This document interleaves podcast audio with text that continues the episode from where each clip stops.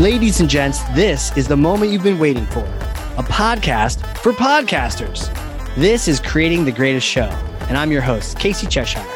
Join me as we interview podcast hosts and investigate the ingredients of a successful interview podcast. We'll talk mistakes, earned skills, powerful questions, and more. This show is sponsored by Ringmaster, completely done for you B2B podcast production. Video is on and we're recording and I'm excited. The roller coaster has left the station. No time for regret. You're in this. You're locked in. You can't leave. I'm excited for today's guest. Yeah. Such a badass. And I've only known him for like 40 minutes, but I've already been talking about, I can't wait to talk to this guy. I can't wait to learn from him. Well, who is he, Casey? Who is he? Well, let's just put it this way. He's an entrepreneur, a podcasting thought leader, coach, and frankly, a wizard.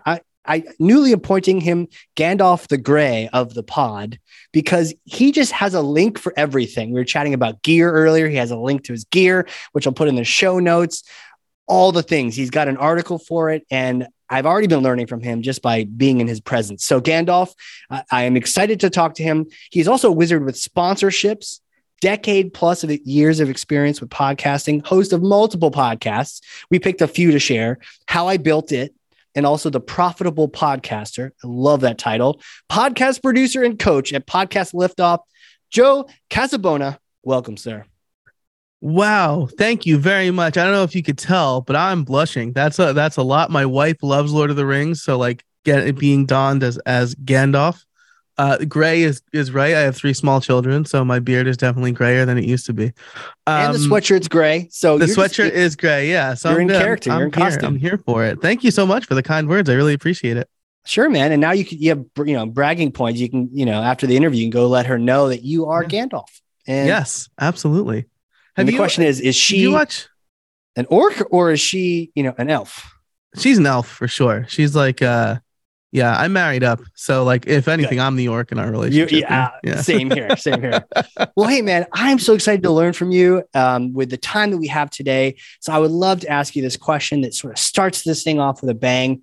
Joe, pull back the curtain for us on your shows and share your most important strategy for a great interview podcast. Yeah, this is a great question. And it really starts at the very beginning before you even launch. It's defining your mission statement, because I think in the old days, certainly my first show started off with just like me and a bunch of buddies at a bar going like, yeah, we should record this podcast. And then, as you can imagine, that was terrible. It was directionless. It was unorganized. We just kind of didn't really know what we were talking about until we like got on like, oh, I heard of Bitcoin. That's, I think, a thing. Let's talk about that. And so like, this was like back like before crypto blew up. So like we were like, and we were all techie, so we figured we could understand it. But we had no direction. A mission statement gives you and your podcast direction, a guiding light for what kind of content you should create, what kind of guests you should have on the show. And the basic format for that mission statement is my podcast helps blank solve blank by blank, right? So my podcast helps a specific audience solve a specific problem by, and then the stated goal of each episode. Wow. All right. I'm stoked because you even gave me one of those like things like my kids fill out in the car trips, which is like, Dad, I need a noun. Dad, I need a an adjective. Mad Lib style, right? That's like one is always like, poop, right? One is always I'm glad you said that because my daughter, she's 5, she's almost 6, and she's like obsessed with like working like poop and fart into everything she says. And like, I mean, me too sometimes, but I'm like, I'm a juvenile boy. She's supposed to be there like a classy gal. There it is. I'm still waiting to grow up. I'm waiting for the memo. Yes, it lets me know I've adulted. So I love that you gave us a sentence. Can you walk us through each one of those blanks to help us figure out what goes there? Yeah, absolutely. So the first blank is going to be your target audience. This is going to be the people you're talking to, right? Because there's the old adage about niching down, right? If you're talking to everybody, you're talking to nobody. And so you want to make sure with your podcast, you have a specific audience in mind. We'll take The Profitable Podcaster, right? The newly rebranded The Profitable Podcaster. The mission statement for that is my podcast helps podcasters, right? I know it's kind of meta. I think the mission is similar for this show, right? Yeah, but totally. My podcaster helps podcasters. Okay, so your audience are podcasters. So, yeah. And is it all podcasters? How niche-y do you go? And by the way, do you go niche or niche? I say niche. Yeah, so I say niche. I've been told it's wrong. But you know, you can say the riches are in the niches, right? The riches are in the niches. So you know, I say niche. But maybe so how niche do you go? And talk to us about target audience. You know, yeah. How granular do you recommend people go?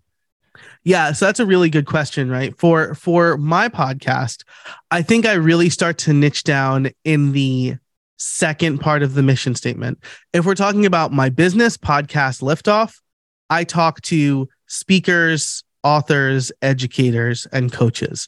That's my target audience for my services. For the Profitable Podcaster, I do niche down, but it's again at that the second part of the mission statement. So got it.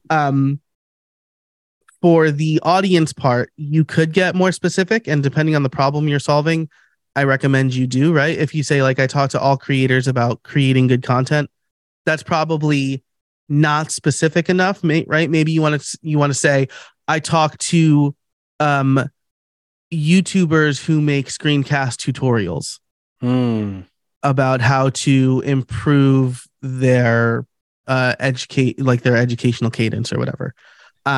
So, but for me, the niche part comes in the second part of my mission statement. Got it. So it's almost like knowing there's three parts, we can do that. So before we go daringly to this next part, question about, because you often have people, you know, we do a lot of work with folks who have like big B2B brands, and they're like, well, we sell to the tech industry, but we also sell to manufacturing. And so, and in my mind, I'd love you to just niche down into manufacturing or pick a battle, right? But they're like, we'd like to have it sort of this overall topic. How do you wrestle that with the people you work with? How do you advise them, you know, push them to go a little bit deeper, stay generic, stay broad? Yeah, the great part about kind of how I help people is they are probably well into their business at this point, and they know who their customers are. And so starting the podcast for them is about establishing authority and letting their target audience know they know what they're talking about. If I'm starting with somebody from scratch, yeah, you find the, like, well, I don't want to exclude anybody, right? And you basically just have to say, like, hey, you're going to write this copy, and your competition is, by some estimates, there are 4 million podcasts. By other estimates, there's like less than 2 million active podcasts, right? Which is a podcast that has published in the last 90 days. So let's just say 2 million. Your competition is 2 million podcasts. How is yours going to stand out? Because you're not Wondery, you're not SM Radio or Sirius XM Radio, who is the biggest podcast network, right? Yeah, you're not Gimlet, right? You're likely an independent podcaster, and so the way that you're going to grow is by talking to a specific group of people. And the beautiful thing about podcasting is you can experiment, right? Yeah. Especially in the beginning, in the first 6 months. You can try things, see what works, what doesn't work, see what resonates. And if your initial thought isn't resonating with people, then you could maybe try one that does, like try a new idea that does resonate. Love that. Okay. So we define our audience, and then what is our next? What are those things called? Is it anagrams? What are those things you fill in? I just call them Mad Libs. But it's like, okay, our podcasting Mad Lib, what is our next? We're going to solve blank. Yeah, we're going to solve. So my podcast helps blank solve blank. My podcast helps audience solve, and then problem. Give me a problem you solve. So again, if we're looking at the Profitable Podcaster, my podcast helps podcasters solve the problem of growing and making money with their podcast. So again, I told you that's where I niche down. Not everybody treats their podcast as a business. And so if people are like, I'm just doing this for fun, I can't help you, nor should you pay me money to help you. Right? Right.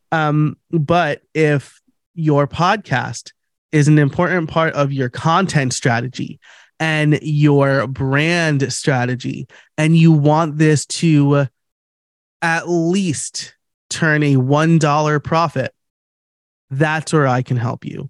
Gotcha. By growing and monetizing your show. So you've picked one of the many problems that a podcaster or your audience in this case would face. Yeah, that's exactly. So grow and monetize means you've already launched your podcast, right?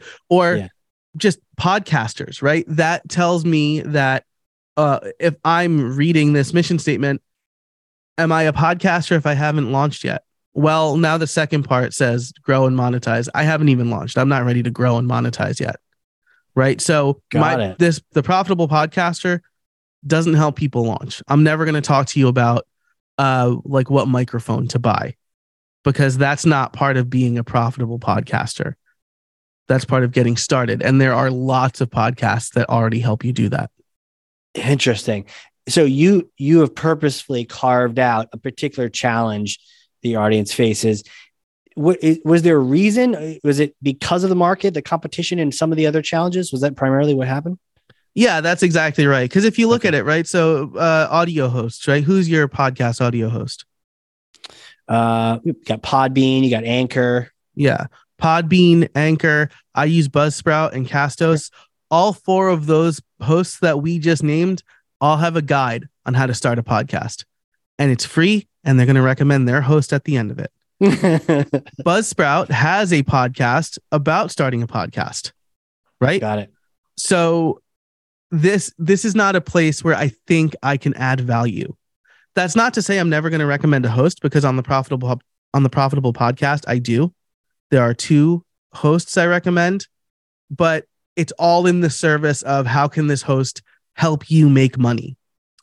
In the filter of the making money. So it's not just generically, because otherwise, I mean, how do you evaluate them really? Right. Yeah. You're probably going to evaluate based on price. Right. And a hobbyist is always going to choose Anchor because it's free. Right. And even though I don't think Anchor is a great host, because if the product is free, then you're the product. Right. Of course, maybe it got better with Spotify. Spotify is making... You got that video built in though, right? Yeah. Yeah, exactly. So since Spotify bought it, the model has changed a little bit. But totally agree with that, by the way, for sure. Yeah. So I should probably go back and try Anchor as we're speaking. But anyway, that's not the point, right? The point is I'm going to recommend if you need a private podcast, because I'm talking about having a membership. That's a great way to make money with your podcast if you have the right audience and mission. Then I'm going to recommend certain hosts that have private podcasting built in, so that you don't need to buy a third-party service or go to Patreon or Super Chat, I think it's called, something like that, and get a separate service just to offer a private podcast feed.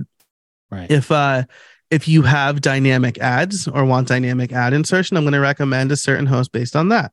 If you have a call to action that changes throughout the year, I'm going to recommend a host that makes that easy. And all of those are, again, in the service of growing your audience and making money. Hell yeah, dude.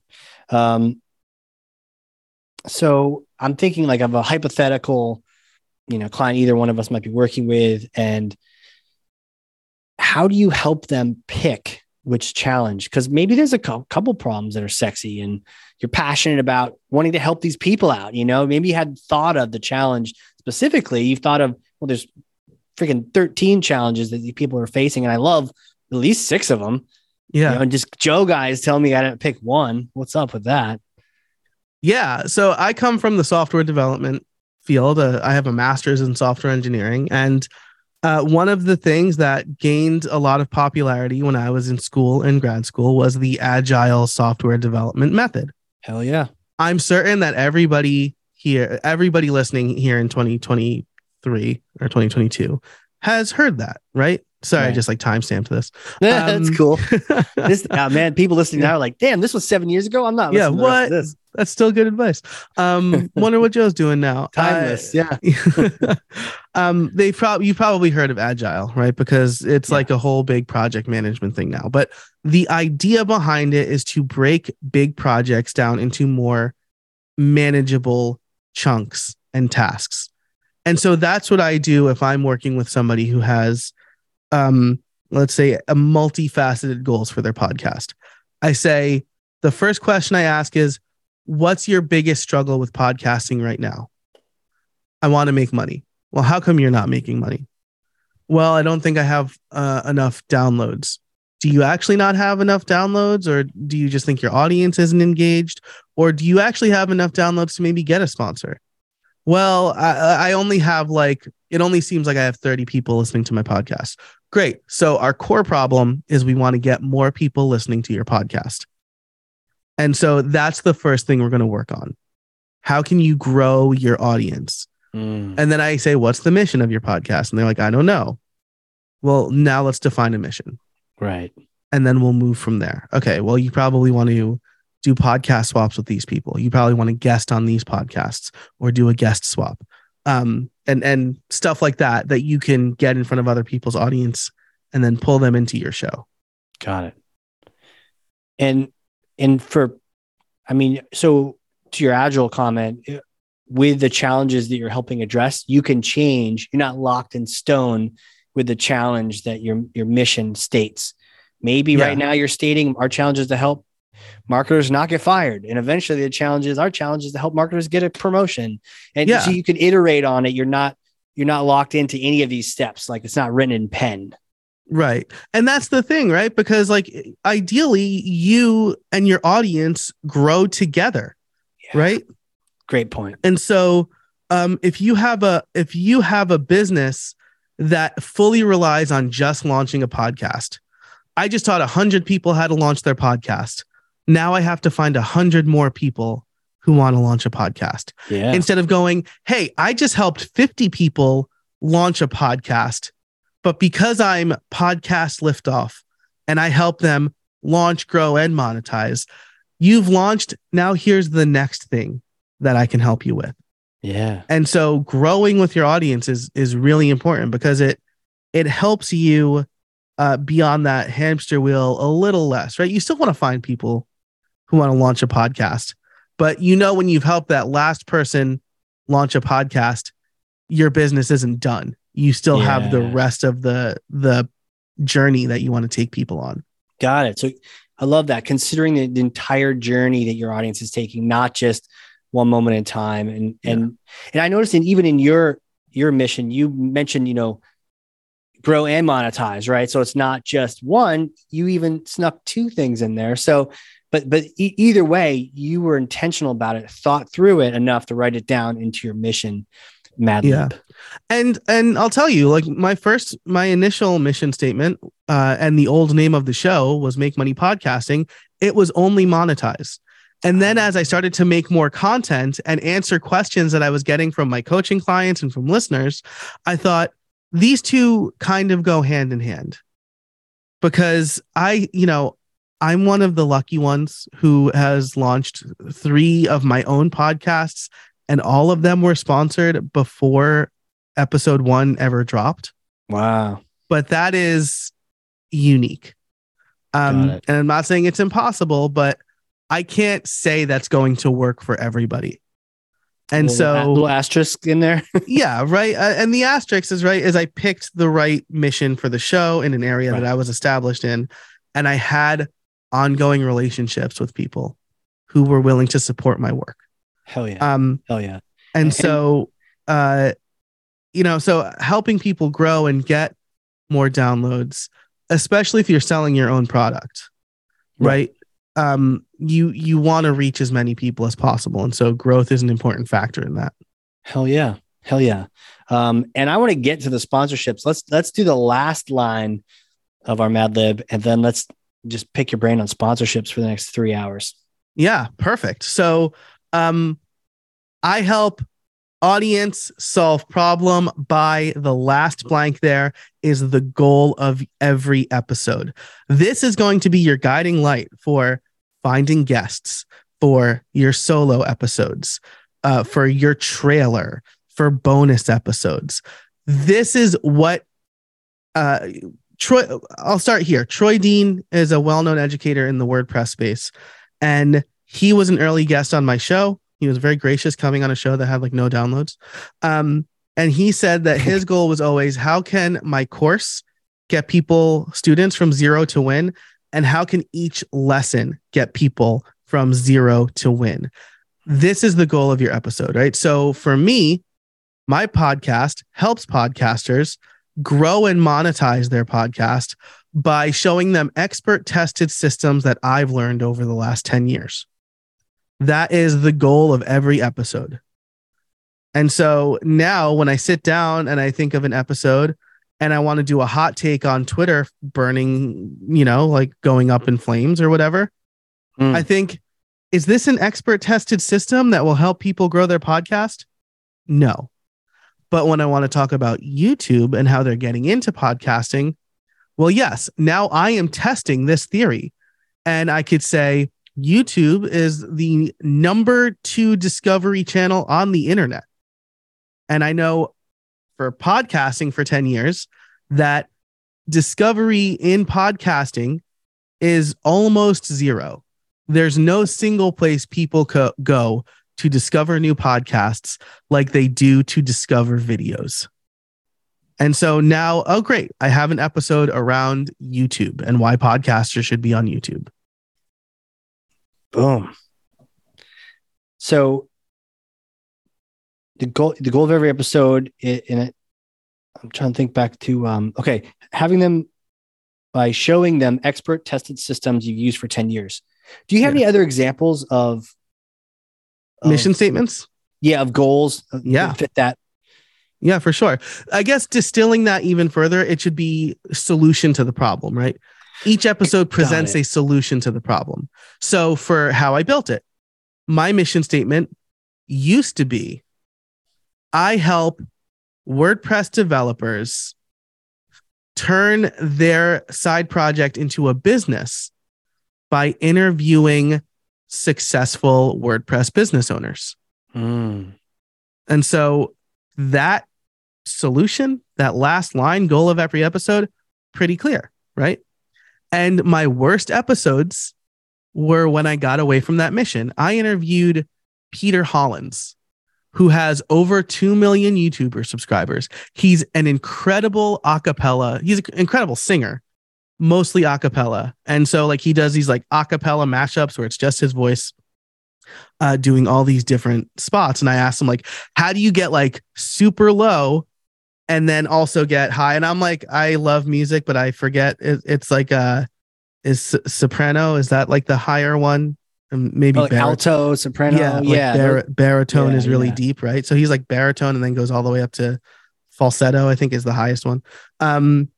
If you know, like tweet me and let me know I said that wrong.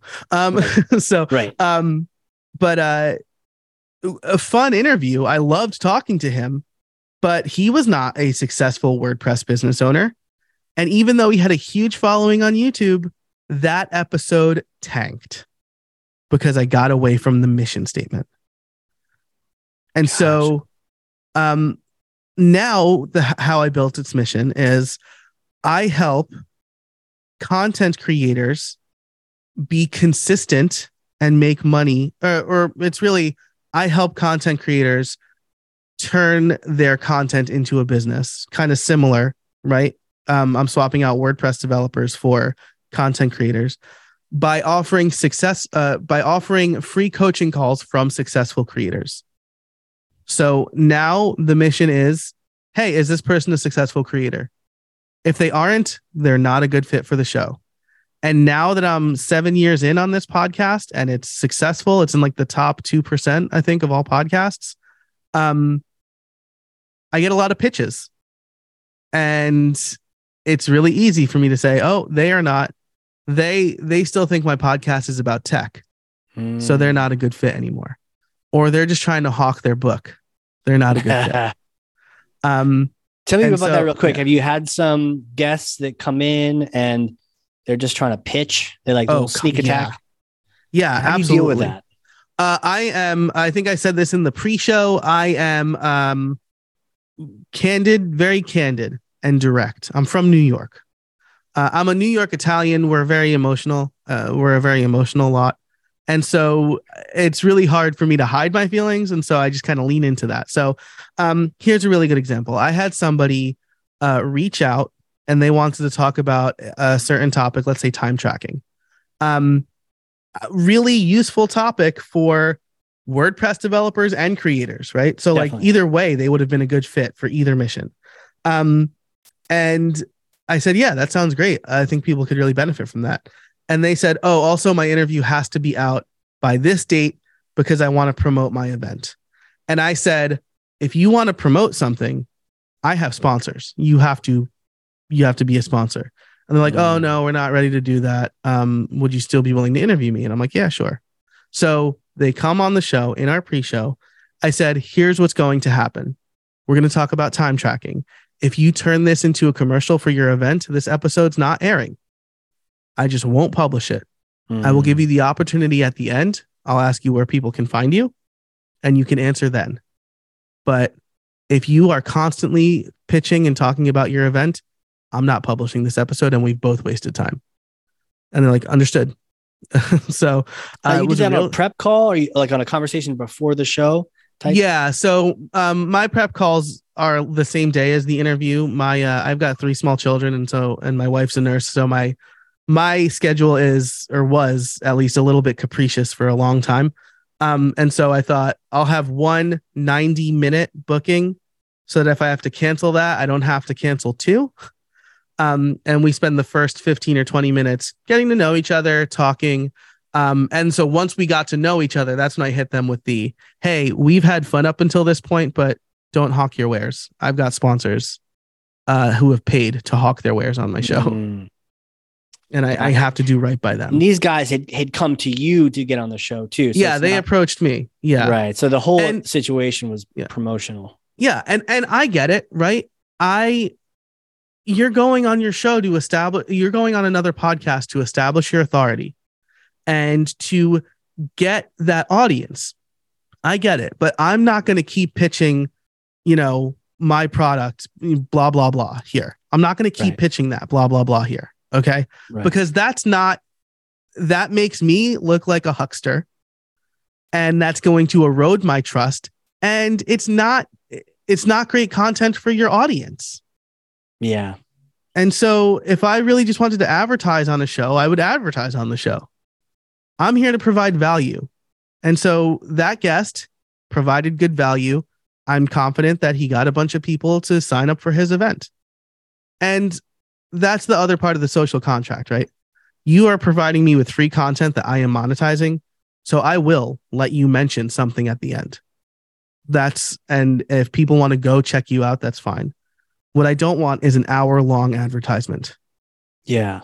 I like that you gave people, you let them know and when, right? Yeah. Without being told when to promote, the tendency can be like, oh, I guess I should just kind of sneak this in as much as I can. Right. It just sounds gross. It makes you a shill for that other company. Yeah, right. And I tell them, it's like in the show doc that I send ahead of time. I'll ask you where people can find you at the end. And then I don't know if I still do this, but I'll update it by the time this episode comes out.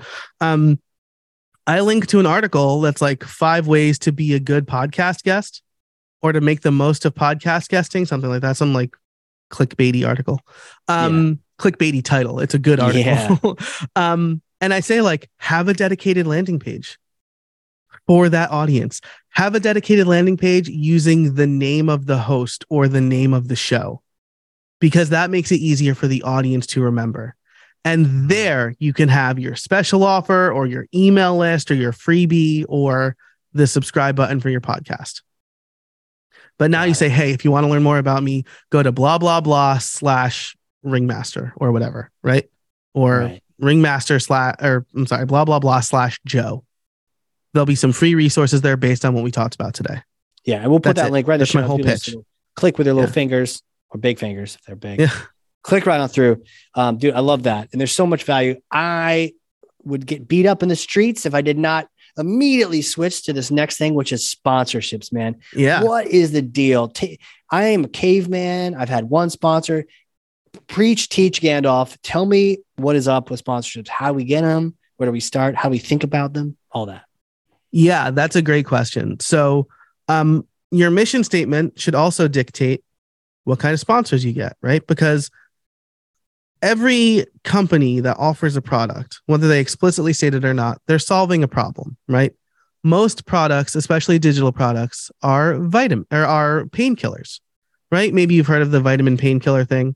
Yeah. It's, in my opinion, unless you're like Netflix or Disney Plus, it's a lot easier to sell a painkiller than a vitamin. Yep. And so people who are selling products, their product solves a problem for somebody. You want to find products and companies that solve the same problem that your podcast solves. So that's why the mission statement's really important, not just for content, not just for what you're going to talk about, but for how your podcast is going to make money. Right? And so, for example, with my show, with the Profitable Podcaster show, my experience is in the mission statement, right? So I don't have sponsors on that show. I don't anymore. I had one for the beginning.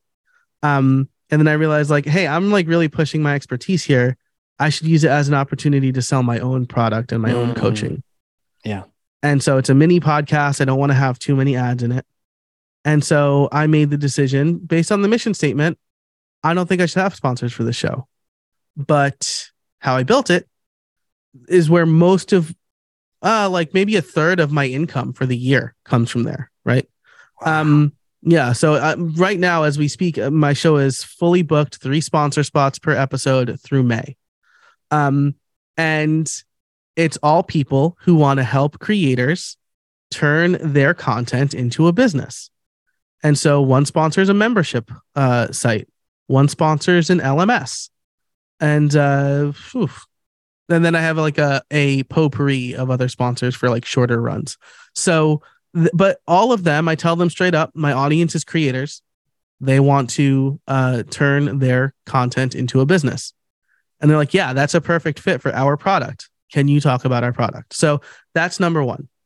You want to find companies that solve the same problem that you have. A lot of people are probably listening to this and going, but Joe, I don't have the downloads that you have, right? I'm not in the top 2% of podcasters. I haven't been podcasting for a long time. Mm-hmm. That doesn't matter. My friend Justin Moore, he's incredible. He's over at Creator Wizard. He talks about how brands have 3 different types of campaign goals: conversions, repurposing, and awareness.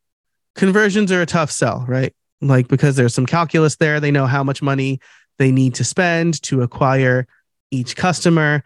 They know that if X number of people hear their message, Y number of people will sign up for a free trial, and then Z number of people will become paying customers. There's a lot of math behind that. That's the hardest one to sell. That's what you need a big audience for, right? Yeah. But brand awareness campaigns, they just want people talking about their product. And so you, the podcaster, are a trusted voice to your listeners. Right. Podcasting is bar none one of the best ways to get people to know, like, and trust you. Sure. And so if you, a trusted voice, is talking about this brand, by the way, you should believe in the brand and it should align with your goals, because you don't want to erode your own trust. Right.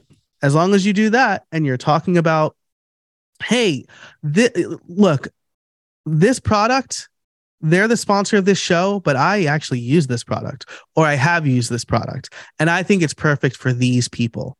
And you're probably one of those people. You should check it out. And even if your listeners are not ready to buy, the brand goal has been accomplished. You are talking about the thing to your audience. And so how many, is downloads still a thing though? Yeah. Like, it's downloads enough is 100,000 per episode. It depends on your addressable audience, right? If you're doing a true crime podcast, yeah, you probably want 5 to 6 figures, right? Downloads per month or whatever. Right. Or per episode, maybe. But like, if you're talking about underwater basket weaving, right? That's an addressable audience of like 100 people. 80 downloads is amazing. That's 80% of your addressable audience. The market. Yeah, exactly. Yeah. And so like you find the person who sells like the most rust-proof needles for underwater basket weaving, and you've got a great fit there. Hell yeah. Yeah. I forget where I heard that super weird niche example. I think basket I was weaving? On another podcast, underwater basket weaving. Yeah, underwater basket weaving. I don't know. You ever woven a basket? No, I'm so bad. I'm so lucky computers exist. I'm so bad with my hands. Like if we were still tribal right now, they'd be like, that Joe. I'd be dead. You really can't do anything. But you're like, guys, I can make a program. They're like, yeah, right. Hey, Joe. I'm here. I'd be like the court jester. Like that's like, I'm here for comic relief and drinking things that might be poison. You know, you would totally be the guy in the tribe doing that for sure. Yeah. Yeah. And we keep you around because like, yeah, there's no TV. Joe. Yeah, absolutely. Yeah, because there's no TV. That's right? I'm bored. Look at Joe. Yeah. He'll do something funny. If you can believe it, I was the class clown. Really? Yeah. No, I mean, you're so dry and serious. I mean, I know all the time, right? It's just rough interview today, man. Tell me about you personally and what you get out of podcasting. Yeah, I love teaching. People tell me I'm a teacher at heart. So I mentioned that my background is in software engineering. I was a freelance web developer, since 14. So I'm 36. No, I'm 37 now. And so I've been doing it starts to blur. Yeah. It's like, I'm like in my late 30s. As long as I remember my kid's birthday and my wife's birthday is like, that's fine. Anniversary. Yeah. And the anniversary. Yeah. That's an easy one. Cause it's like our anniversary is a palindrome. Cause I'm a nerd. So I should say I didn't pick our wedding date because it was a palindrome. I lucked out there, but I remember it's a palindrome because I'm a nerd. Hell yeah. And so I've been freelancing. No one's listening. They're all just trying to figure out what the date is. Yeah. Like, what could the date be? How long have you been married? 6 years. Right. Yeah. Oh, well, I guess we're going on 7. My daughter was born 9 months after we got married. So right now we have just enough, not enough data. You know, this is perfect for the internet, right? Yeah. You've said 2002, 2022, 2023. So people know it's one of those 2 years. And roughly how long you've been married. And then it was a palindrome. Yeah. And So now they're going to figure that out. Yeah. They're going to go hunting. You know what? Like at me. If you figured it out, I'll give you a prize. I haven't thought of the prize yet, but I'll give you a prize if you figure it out. Awesome. It should be. I think the website's still up, so it should be pretty easy. Just someone's like, screw math. I'm just gonna. Yeah, I'm just good at Google it. This guy said he's a web developer. Find your registry. Yeah, exactly. So all of that is to say that I would make websites for people, and then I would train them on how to update it. And I got a lot of, I'm so nervous. I'm really bad at technology. And I would always say, if everybody was good at what I did, right, I'd be out of a job. Like if everybody could do what I did, there would be no reason to pay me. So let's relax. I'm going to take it step by step. And that's how I taught people. Then when I was in grad school, I got a teaching assistantship where I got my own classroom and I got to teach people. And that was so fun that when I graduated from grad school, I went to the head of the department. I said, hey, if you need like another adjunct professor, I'm down. So just let me know. And he said, incidentally, one of our adjuncts is leaving. And so I taught at the University of Scranton from 2009 to the year I got married. And then we moved away. And I wanted to keep teaching. And one of the ways I could do that was online courses. But the other way I could do that was podcasting. So that's like probably 60% of why I became a podcaster. And then the other 40% is I'm also an entertainer. I did drama club all throughout. Yeah. Right. Again, something totally unbelievable. All throughout grammar school and high school. Shout out to Miss McCullough, my second grade teacher, who is now Sister Mary. I went to Catholic school, and she's the one who encouraged me. She said, like, I think you'd be really good at drama club. you should stay after school today. And I was in second grade. So now that I'm thinking about it, like, I guess they called my parents, right? Because I'm in, someone picked me up. Yeah. They're just like, just stay after school. Don't worry about the bus. And like that changed my life. I loved doing drama club, and that led to me loving public speaking and loving teaching and getting in front of a crowd. And so podcasting is a great extension of like teaching and entertaining and having fun. And it's just like everything. I feel like it's like the perfect thing for me. Yeah, I'm with you on that. The drama club, the theater, just, do you feel like, I have this feeling that it's kind of like, this is like us being on stage, right? Yeah. Even if technically no one's in the room right now staring at us, which just makes it even more fun. But yeah. And we're not even live per se, but still knowing that this does get seen and heard by people, it's kind of like we're back on stage. Have you done any theater projects? You know, not post school. No, yeah. I've thought about it, but I gave it up a little in college. I tried out the first year, my freshman year, and like the senior group in drama club was like, come back, like you're really good. And we just don't have enough spots. Like we have to give spots to the upperclassmen who are graduating. And I'm like, yeah, I get that. But then I became president of the computer science club because I am really cool. Nerd. And I thought I'm like a freshman and president of this club that I'm supposed to like resurrect. So I unfortunately decided to focus on that. Yeah. Thinking, right, that my professional career, like being the president of the Association for Computing Machinery, which is like a recognized computer science group professionally, I thought that would help me. And then like about 10 years after I got my master's degree, I guess it's more than 10 years now, but I'm not doing any kind of programming. Well, any commercial programming. Still do stuff for myself. It's like a skill you don't want to lose. Which language do you keep fresh?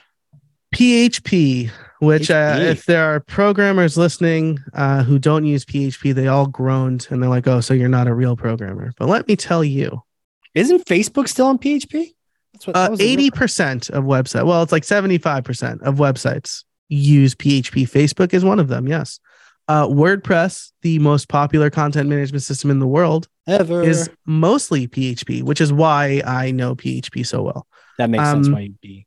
Yeah, I mean, I know JavaScript, I know Python. If you if you like really held me to it, I could remember Java. Like Java is what I did my master's thesis in, specifically an Android app. You ever mess around with C#? Yeah, and that's like that's very similar to Java. Yeah. Like syntactically in the way they I actually made a chat bot for one of my classes. Nice. Where one client was in C#, where client in this case means like end user application, where one client was written in C# and the other was written in Java, as a way to say like it doesn't matter, right? This was in like 2009, before like I guess the iPhone was around but wasn't what it is today. And I'm like, oh yeah, it doesn't. If you have a server translating and sending out these generic messages, it really doesn't matter what the end user's thing is, as long as it can receive those messages. And so that was pretty cool, where I was able to like build a little chatbot. I did some cool stuff in grad school, now that I'm thinking about it. Yeah. Little walk down memory lane, grad school. And I guess that's why we get along, because you know I'm a computer science theater nerd and podcasting, so we just got to hang out next time we're in the same zip code. Absolutely. So my last question before you turn into a pumpkin here is talk to me, the newly minted show, The Profitable Podcaster. You talked to us about your mission statement. Tell me about 50 episodes from now. Tell me about a year from now, or less if you do more episodes a year. But you know, roughly 50 episodes from now, what would you love this show to be? What would you love it to? Is anything different 50 episodes from now? Yeah, this is such a great question, right? Because I just we are recording this, I rebranded yesterday. And so I have a lot of plans for the show, right? I pushed mini podcasting a lot in 2022. It's a really great way for people to get started without having to coordinate guests and all that fun stuff. Wait, what is that? Mini podcasting? Mini podcasting. Yeah. It's like 20-minute or less solo episodes. And it, honestly, like if you are trying to podcast to establish your authority, a mini podcast is a great way to do it. There's like a lot of, there's like ample ability to repurpose your content. And you don't really need scripts because hopefully your show aligns with your business's mission. And so you're an expert in your field. And so you could probably record 3 episodes in an hour, maybe 4 episodes in an hour and a half. And now you have a month's worth of content with a mini podcast. And so that was my goal for the Profitable Podcaster, formerly Make Money Podcasting. What I realized throughout the course of the Make Money Podcasting podcast is that exact thing. Like saying that is a mouthful and terrible. But also, it was very easy for me to stray away from the mission of just telling you how to make money. I walked through the 5 facets of my Smash framework, and now that's like 10 episodes and I'm done. Whereas talking about growth and monetization, teaching you how to take your podcast, which is losing money because you've paid for gear and you're paying for hosting, and turn it into something profitable, there's a bit more to that. And so I'm turning this from a 15 or 20 minute solo show only.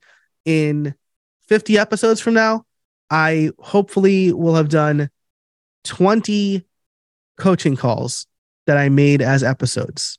Wow, for like every other week, right? And then on the off weeks, on the off weeks from the coaching calls, that's when I'm doing the solo podcast stuff. And those are a mix of my experience as well as what I'm experimenting with. So like one of my big experiments for How I Built It is changing how I'm doing the sponsorship ad reads. And so with the Profitable Podcaster, one episode is going to be, here's how it's going to be formatted. Here's what I expect will happen. And then maybe 3 months or 6 months down the line, here's how that's going. Here's what I decided to change or what I decided to keep because it worked like gangbusters. And so it'll be a lot more building in public as far as the Profitable Podcaster goes. Wow. Cool, man. Well, I definitely want to chat again, maybe sooner than 50 episodes. Yeah. I'd love to see this thing progress and shift and change and evolve. Thank you so much for coming on here. Where can people connect? You mentioned a couple links and we'll be around. Where do you want people to go? My pleasure. Thanks so much for having me. This was such a fun conversation. If you want to learn more about me, I've created a special landing page for this show called podcastliftoff.com/ringmaster. All one word, all lowercase. So there it'll be the resources we talked about. We talked a little bit about sponsorship, but there's 4 other facets to my Smash framework. So you'll get a free download for that. And then there'll also be, if you're like really into what I'm doing, there'll be a special deal for my online video library for helping people launch, grow, and monetize their podcast. Hell yeah. Sounds good, man. This is so good. I'm going to encourage everyone to go there. You've already tickled our fancy with the idea of the Smash framework. Love frameworks. Yeah. Order absolutely. To the chaos. So can't wait to check out more of that. Thanks, man. Thanks for sharing, teaching, taking me to school. Appreciate it. This was so much fun. My pleasure. Thanks so much for having me. Absolutely, man. For those listening, if you learned something, and I freaking know you did, because I literally have 2 pages of notes over here, front and back, like, oh, wow, let's go. Awesome. Then you probably learned something too. And if so, share this episode with like 1 person, 9 people, 3,000, whatever. That's thought leadership. Get good information in other people's hands. Help that mission, right? Solve those problems. And I love that sponsorships ties back to mission. Everything ties back to mission. I got to go write my mission for this show. And with that, dude, thanks again, Joe. Thanks so much. Have a great day. All right, everyone. This has been a crazy episode of Creating the Greatest Show. I will see you all next time. And next time doesn't have to be next week. Life's too short, and we have way too much to talk about. Find show notes full of takeaways, lessons, and links at creatingthegreatestshow.com. For more information on launching your own podcast or working with us to produce your existing show, come on down to the big tent at ringmaster.com. Until then, friends, whatever you do, do it with all your might. Work at it, if necessary, early and late, in season and out of season, not leaving a stone unturned and never deferring for a single hour that which can be done just as well now. P.T. Barnum.